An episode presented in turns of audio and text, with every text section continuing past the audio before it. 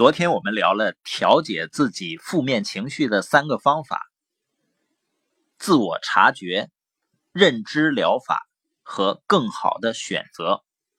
只有能够调节我们的负面情绪，我们才能够更容易进入到积极的状态里面。那今天呢，我们就谈一下，怎么样能够帮助我们自己能够更好的有积极的情绪。格尔曼呢也提出了创造积极情绪的三个方法。第一个方法呢，就是让自己笑起来、开心起来。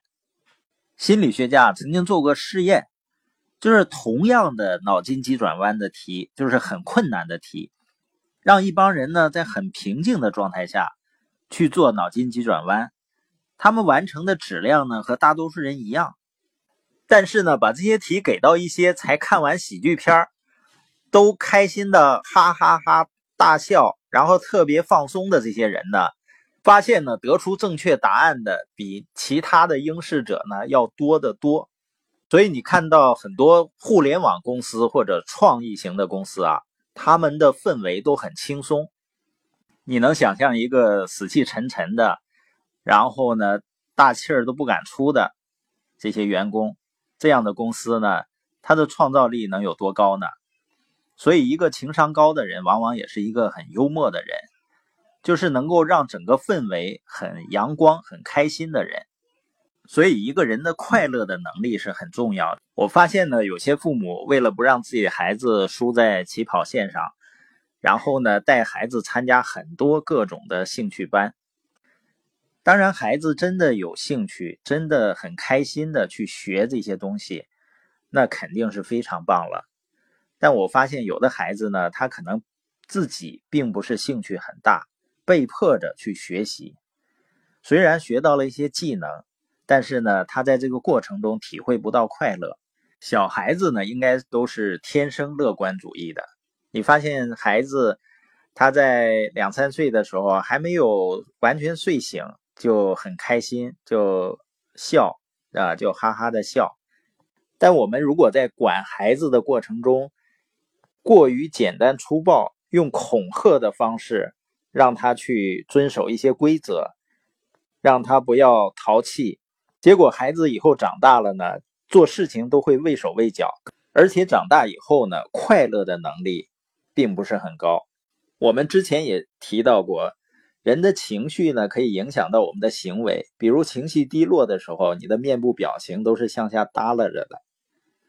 同时呢，人的行为也能够影响人的情绪，也就是你露出一个微笑的表情，你的内心呢就会有开心的感觉啊。如果哈哈哈大笑呢，哎，你就会觉得自己就会很轻松，所以这叫第一个方法，让自己开心起来。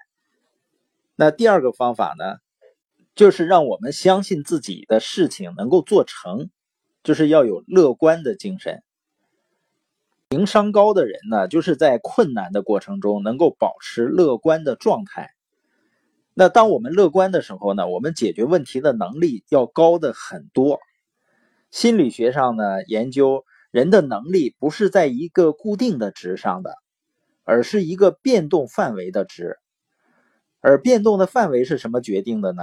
就是由你相信自己能力的大小。